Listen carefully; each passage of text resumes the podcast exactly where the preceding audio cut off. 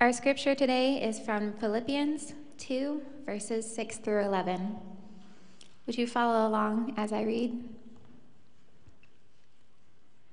Who, though he was in the form of God, did not count equality with God a thing to be grasped, but emptied himself by taking the form of a servant, being born in the likeness of men. And being found in human form, he humbled himself by becoming obedient to the point of death, even death on a cross. Therefore, God has highly exalted him and bestowed on him the name that is above every name, so that at the name of Jesus, every knee should bow in heaven and on earth and under the earth, and every tongue confess that Jesus Christ is Lord, to the glory of God the Father. This is the word of the Lord.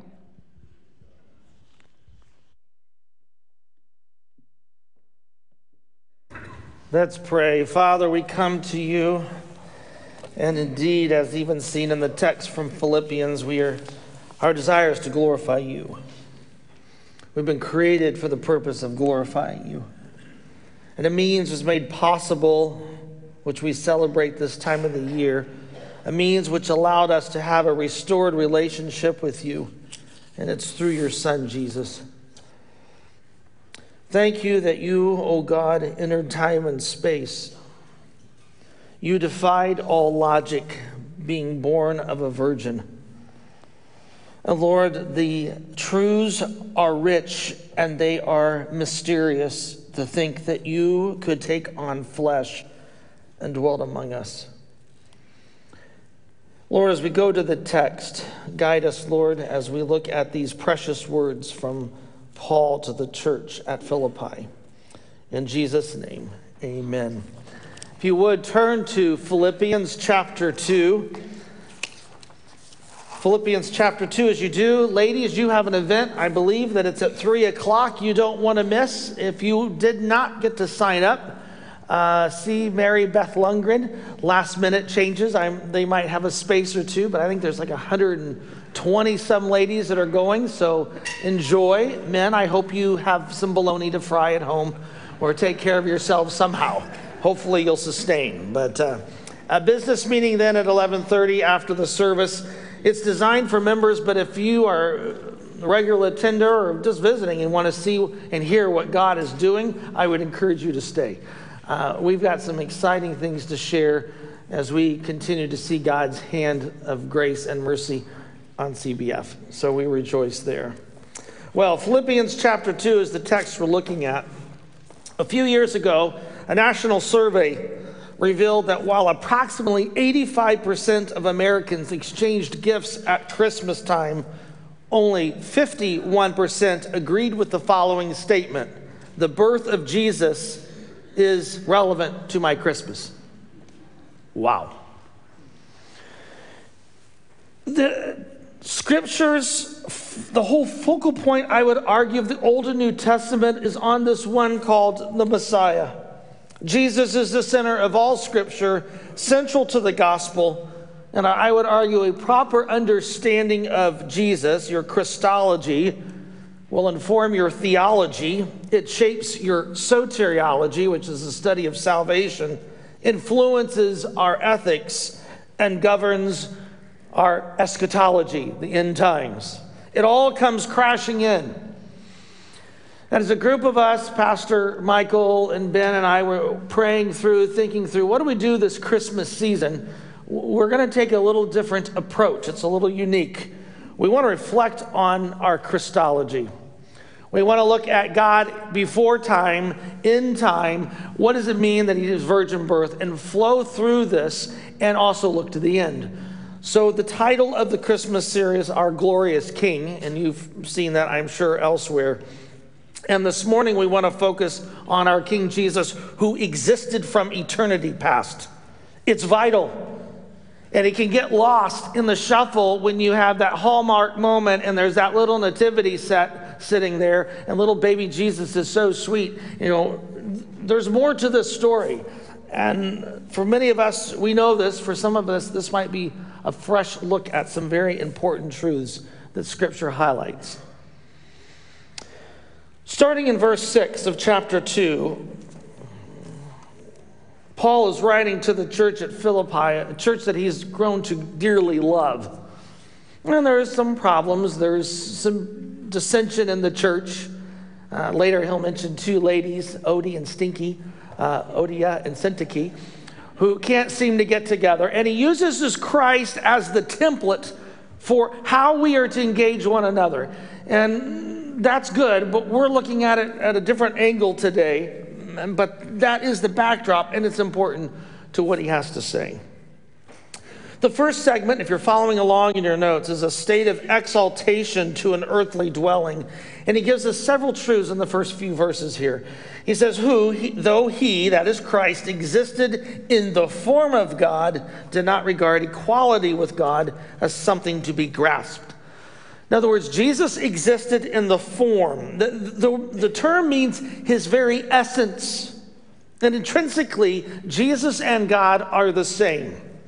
Jesus is nothing less than fully God. The quote we read earlier, from Martin Lloyd-Jones, makes that very clear. You deny the deity, the Godhead of Christ, then you got a real problem. In the early church, we'd stone you. We won't do that today. But it misses the point of who this Jesus really is. And Paul's highlighting this. He's saying that though he existed, and this is an idea of a continuation. He's always been God, Jesus. He will always be God, even when he came as a baby, which we'll look at in a minute. In the New Testament, there are hundreds of explicit verses, I would argue, where Jesus is called God or Lord, or a number of titles that are given to God the Father are also referred to in Jesus. There are also many passages that attribute actions or words to Jesus that could only be true of God. And all of these verses together affirm the absolute deity of Jesus. Think of John 1:1. In the beginning was the Word was with God, and the Word was, and it's a very unique Greek construction. John is saying, and he was fully God. He's making a distinction there, which is unique. You're not saying, he's not equated with God. Yes, he is in essence, but he's still distinct as a person, so he is fully God. In the beginning was the Word was with God, and the Word was God, and the Word was fully God. Hebrews 1 is another passage. In fact, turn there. Let's look at this powerful text later in the New Testament. In fact, Hebrews 1, if you had time later today, is not at 3, ladies, but later on at Hebrews 1 and Philippians 2 have many similarities. It'd be an interesting comparison. But notice what the writer of Hebrews states at the beginning. After God spoke long ago in various portions and in various ways to our ancestors through the prophets, in these last days, it indicates this is what we've looked to, the fulfillment. He, God, has spoken to us, watch this, in a son. Away in a manger, no crib for the bed, right? That little baby, that's his son, whom he appointed heir over all things, through whom he created the world. The son is the radiance of his glory, the representation of his essence. He sustains all things by his powerful word. And so when he's accomplished cleansing for sins, he sat down at the right hand of the majesty on high.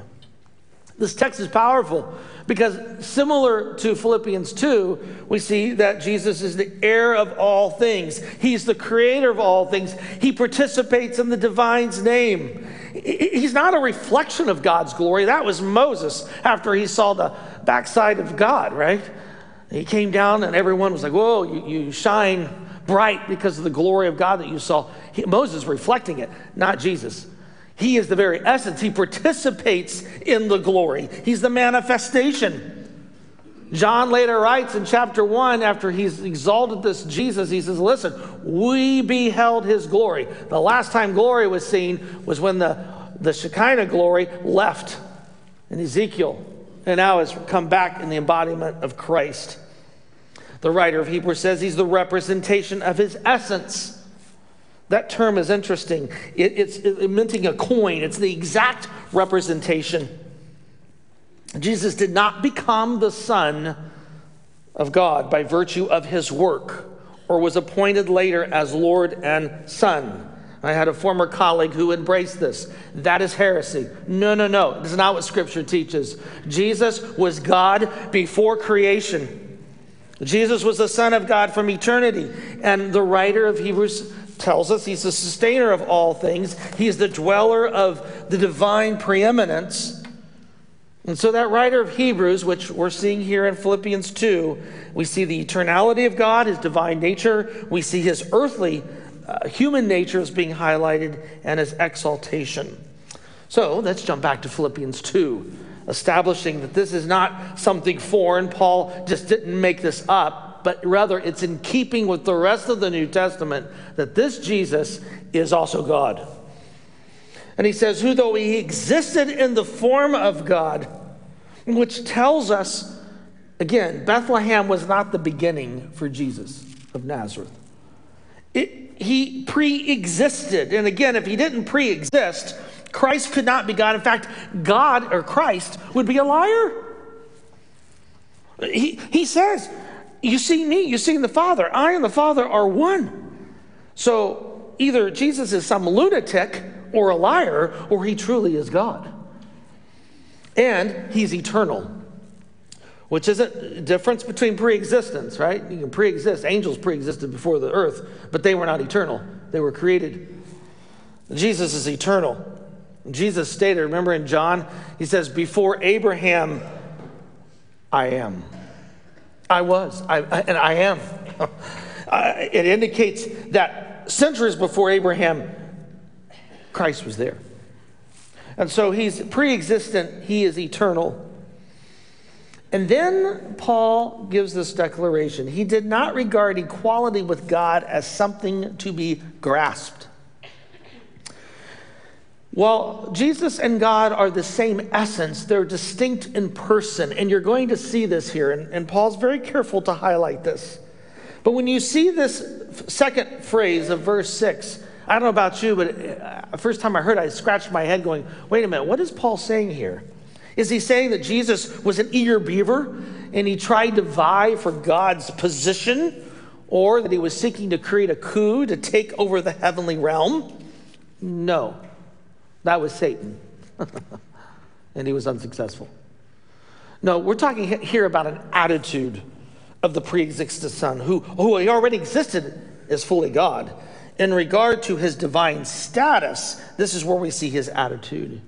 He did not regard equality with God as excusing him, this is the key, from the task of redemptive suffering and death, but a unique qualification for the assignment.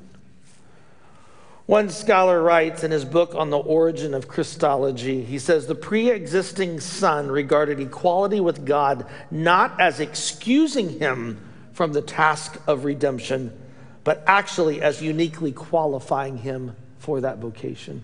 That's loaded. That's powerful. And that's what we're saying here, is that Jesus understood his role. And think about it. Not my will, he prayed in that garden, but your will. So understanding, no, this is my role within the Godhead. He states, that goes on, Paul states, but he emptied himself by taking on the form of a slave. Emptied himself is loaded. And I've heard some crazy ideas here. What does this mean? He gave up his pre-incarnate glory? Did he set aside certain attributes that were part of the Godhead when he became that little baby? If he gives up anything, he's no longer God. Right? He can't give up anything. To argue, well, there's certain attributes that were not utilized in the sense that they were set aside, that's entirely unjustifiable. They're necessary because he's fully God. And I think the catch here is the phrase, the preposition. Look what he says, or the participle. But he emptied himself by taking on. There's no subtraction here. He didn't give up anything. He emptied himself by leaving that pre-incarnate glory and becoming human, by taking on human form. And so the term self-emptying, by the way, if you want to impress your friends, that term is called kenosis. I won't give you a quiz over it, but It refers to the Lord giving by taking on, is really what is seen here. So the Lord did not compromise his deity. There are three implications for this. Bear with me. Some of you are going, man, this is deep. I know. Hold on here. All right. The union of Christ to an unglorified humanity involves divine condescension. He has to come down. And think about it. Jesus is subject to temptation, distress, weakness, pain, sorrow. That's all part of being human, yet he's still fully God.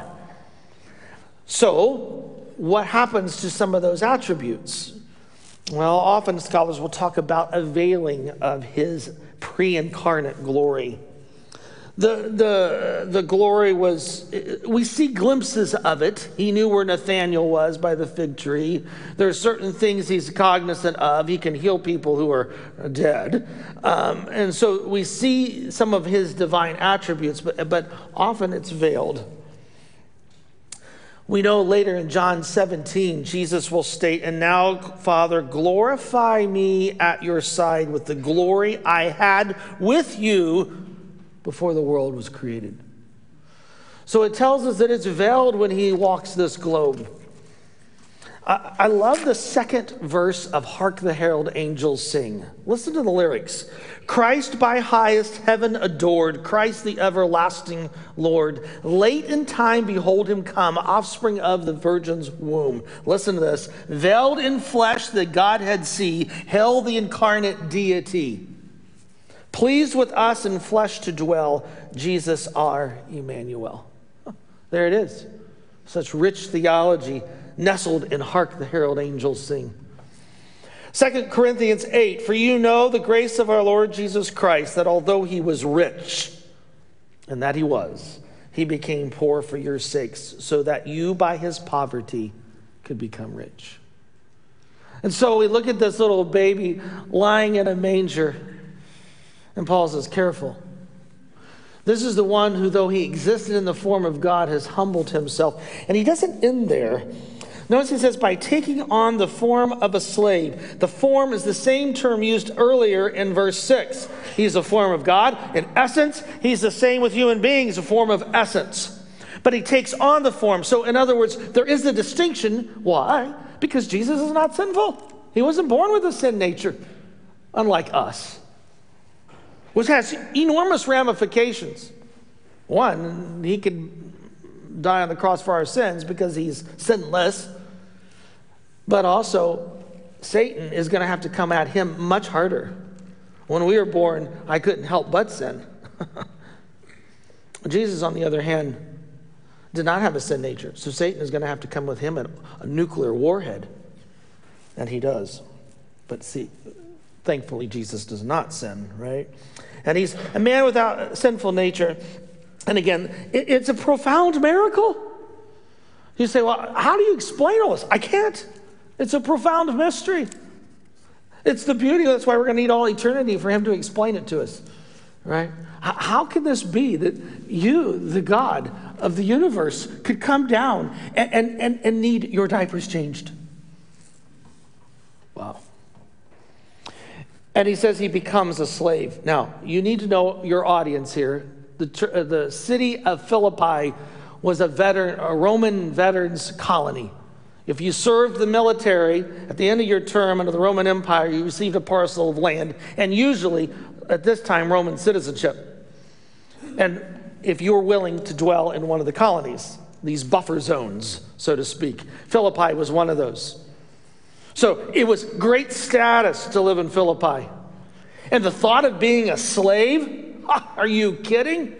That was beneath them. But it gets worse because Paul goes on to say, he looked like other men, but by sharing a human nature, he humbled himself by becoming obedient, here it is, to the point of death. It's not any death. It was capital punishment. It was death on a cross. And I assure you, everyone in that audience, upon hearing those words, there was a gasp and a recognition, yes, this is what the God of the universe did for us. Like going to an electric chair, but actually far worse. Cicero, ancient writer, said, speaking of crucifixion, he says, let the very name of the cross be far away, not only from the body of a Roman citizen, but even from his thoughts, his eyes, and his ears. It was not a subject anyone talked about. You didn't address it. It was awful.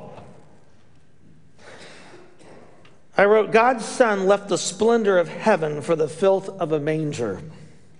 The creator of the universe went to the gallows as a criminal. He endured humiliation and scorn from his creation in order to restore his creation. He renounced his pre-incarnate state to secure our salvation. No wonder one scholar writes, Christ went down into death, voluntary endurance of unutterable anguish. That's our Savior. That's the baby lying in the manger. It's the God of the universe who stooped down to dwell among us. Paul doesn't end here, and this is where it gets really good. He says, as a result, therefore, because of Christ's humility, because of Christ's obedience, he's vindicated and he's exalted. It says, as a result, God exalted him and gave them the name that is above every name. Now, this isn't a doctrine of works. Be careful here. The Son acted in dependence on the Holy Spirit, and he acquiesced to the will of the Father. Jesus did not obey to please himself or to force God's hand on anything. Again, not my will, but your will be done. And so the Lord will exalt Jesus to the position of supreme authority, and that is to truly, all honor will be given to him. Notice it says, at that name, it says that they will give him the name that is above every name. What is the name? Scholars debate this, and let me give you three views if you want to write these down. But one is that simply referring to God's presence, that is the name. That is the object of adoration and praise. So the name is used more of a symbolic sense. He's got the glory, the adoration. Viable, I don't think it's the cleanest. Another view says, no. The name is the Lord. He's given Yahweh. Ernst Kaiserman and some other scholars argue that Christ was hidden, at least in his full glory when on earth, and now it's fully revealed that indeed he is God. I have a problem with that one too, because throughout John's gospel, for instance, we see from John 1, I beheld his glory, and several times Jesus says, I am. And Thomas makes that glorious declaration later at the end of the gospel, my Lord and my God. So it seems to me it was revealed even in Christ's life. I think the most viable option is that the name refers to Jesus. It could be translated, this two sentences, as such. God highly exalted him, Jesus, bestowed on him the name which is above every name, that at the name, that is the name of Jesus, every knee should bow. You see, it's because of what Jesus did, the most sacrificial, self-emptying any human has done, it becomes the highest of all earthly names. That is Jesus. Robert Boyd wrote this little poem. He says, your love has won. You are the conqueror now. A name beyond all other names is yours. O blessed Jesus, at your name I bow, and I worship you with all created powers. And notice, it's exactly what happens. It says, every knee will bow in heaven, on earth, and under the earth. In other words, it is one gigantic worship service. It's universal. Notice it says every knee in verse 10 and every tongue, verse 11.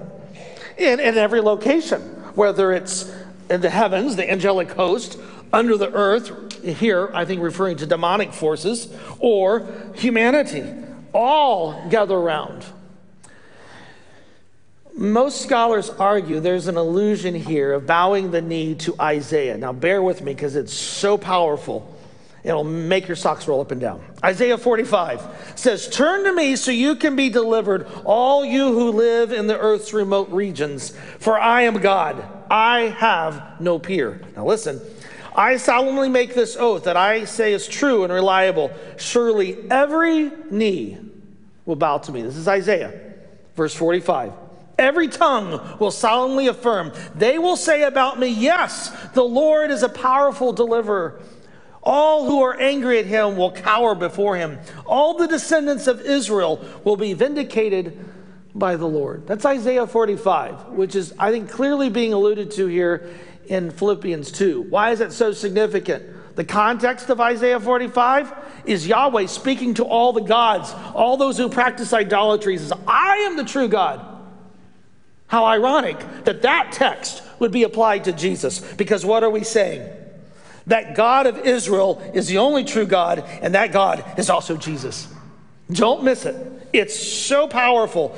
Paul is teaching that Jesus shares in the same divine nature as the Lord. He is equal to the Father in all respects. That's huge.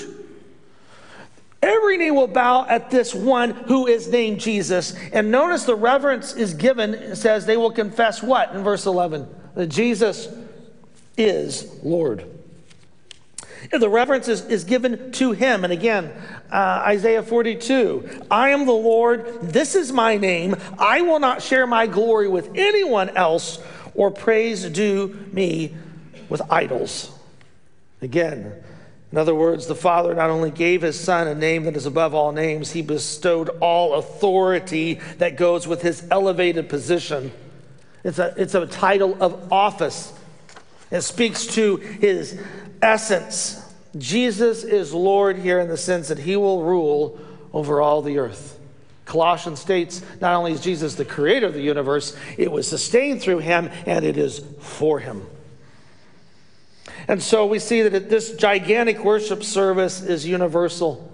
That reverence is given to Christ. It's futuristic. Notice it says every knee will bow. There's a day coming. There's a day coming when those who've used Jesus' name in profanity are going to have to give it praise. The glorification of the Father is still seen to the glory of God the Father. When the universe confesses that Jesus Christ is Lord, the Father will be pleased. For his purposes will be fulfilled and his plans realized. One theologian writes, the whole exaltation of Christ in the present and in the future is directed toward this, that God shall be all and in all. So, we just walked through some very deep theological truths. How does this apply to us? Let me give you three. They're in your notes. First, apart from divine intervention, we would have no peace, hope, or forgiveness. The incarnation of Christ, that is Christ taking on flesh, made redemption possible. Our daughter is singing in a musical at their school, Christmas, well, they call it holidays, but Christmas program. The whole theme of it's called Peace, Love, and Joy. And I had to sit there and I wanted to shout, I know the source. It's Jesus. Joy to the world. No more let sins and sorrows grow, nor thorns infest the ground. He comes to make his blessings flow. Repeat the sounding joy. It's not just a sweet baby lying in a manger. This is the Lord Almighty, the creator of the universe, the great I am. This is the one who was and is to come. It's not just a sweet baby lying in a manger. It's the Son of David, the promised one, the Messiah. It's not just a little sweet baby lying in a manger. It's the Savior, the one who bore the wrath we deserved and who was victorious over death. It's not just a sweet baby lying in a manger. It's the Good Shepherd, the one who entered our world, forgives our sins, and eventually will wipe away our tears and right the wrong. No, it's not just a sweet little baby lying in a manger. It is the King of Kings. It is our Christ. It is our Lord. Is this baby just a sweet story for you so that you can embrace it with your hot cocoa as you watch your Hallmark movie? Is it a story relegated to warm, fuzzy feelings and sweet family times around a Christmas tree? Or is that sweet baby something far more? Do you know him as the pre-existing God who came to earth to make atonement for your sins, to die on the cross for you? I would dare say there's someone here this morning who you know a lot about Jesus, but you really don't know Jesus. you've not embraced him. Embrace the gift. It's one thing to leave the gift under the tree and say, it looks really pretty, I'm not going to open it, I'm not going to take it. Well, it's never yours. God has given a gift, for God so loved the world that he gave his only begotten Son, that whosoever believes in him should not perish, but have everlasting life. Divine intervention, second point of your notes, entailed indescribable humility and overwhelming grace and love. Psalm 138, let them sing about the Lord's deeds, for the Lord's splendor is magnificent. The Lord is exalted. He looks after the lowly. How can he do that? Because he entered time and space. He humbled himself by taking on our form and dwelling among us. The Lord didn't give us a program, he gave us a person. The Lord didn't give us a handbook, he gave us himself. Faithful is the saying and worthy of all acceptance that Christ Jesus came in the world to save sinners. What love, what grace. And finally, divine intervention encourages us to persevere in our faith. We have a high priest who sympathizes with us, yet without sin. Our lives need to be one of worship, whether we're brushing our teeth or buying tacos. I try to get the alliteration in there. Like that? No. The Lord needs to be glorified. There was an old chorus we used to sing at Christmas time, which I loved. What can I give him? What can I give him, poor as I am? If I were a shepherd, I would bring a lamb. If I were a wise man, I would do my part. Yet what can I give him? I'll give him my heart. That's what the Lord is looking for. So when you set out your nativity set, if you haven't already done it, and you look at that little baby there, don't forget, that's God in the flesh who dwelt among us. As we enter this Christmas season, may we not forget who is it that's lying in that bed made of straw. It is our God in the flesh. Ortland, in his book, Gentle and Lowly, writes, God didn't meet us halfway. He refused to hold back, cautious, assessing our worth when we, despite our smiles and civility, were running from God as fast as we could, building our own kingdoms, living our own glory, lapping up fraudulent pleasures of the world, repulsed by the beauty of God and shutting up our ears as he called us home. It was then, to our hollowed horror, that he reveals his existence.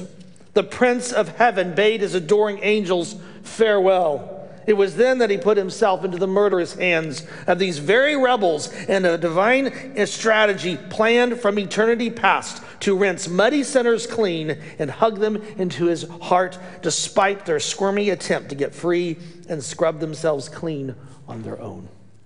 Isn't that great? This is our God. So we come to communion. Most appropriate in light of Philippians 2, isn't it? As we come to communion this morning, I think we need to spend some time first in prayer. If you've not received one of the cups/breads, they're here. I think we need to spend some time just bending our knee before our Lord. The Lord requires pure hearts in coming to the communion table. If you don't know Jesus, this isn't for you. It's an act of remembrance. And for those of us who do know Christ, we're told to come with pure hearts. Why? Well, it's the least we could do in light of what he accomplished for us. It was desires to make us pure and righteous. And so this morning, let's spend some time just reflecting on, as we enter this Christmas season, what God has done for us.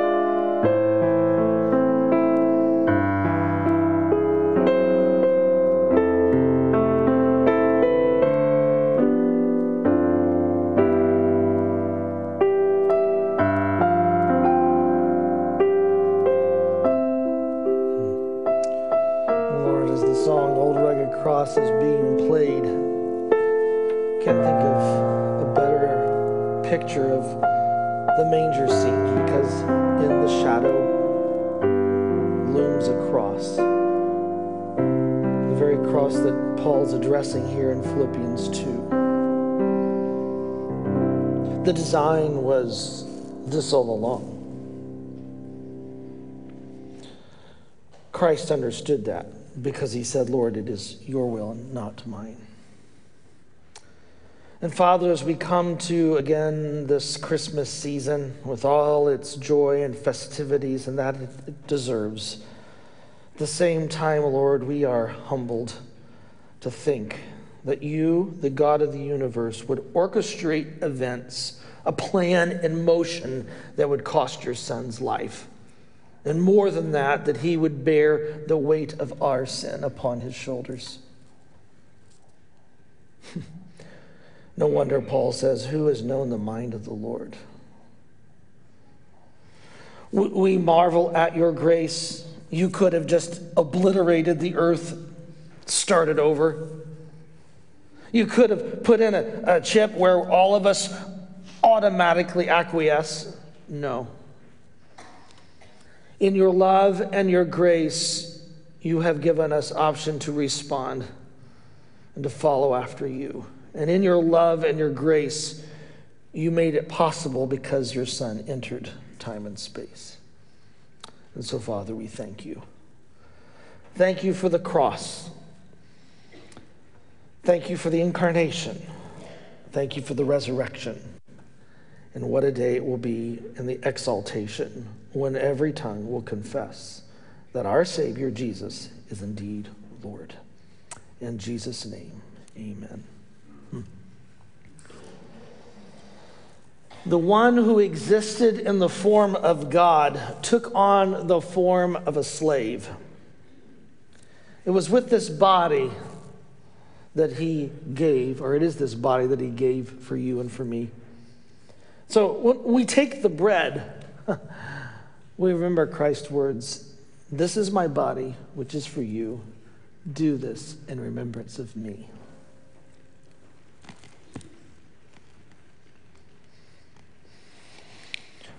The one who existed in the form of God did not take advantage of his status, as Paul highlights, but he humbled himself even to the point of death on a cross. The blood that was shed on that cross was shed for us. So as we take the cup, may we remember Christ's words, this cup is a new covenant in my blood. Do this every time you drink it in remembrance of me. Father, thank you. Thank you for that glorious name, your Son, our Savior, Jesus, in whose name we pray.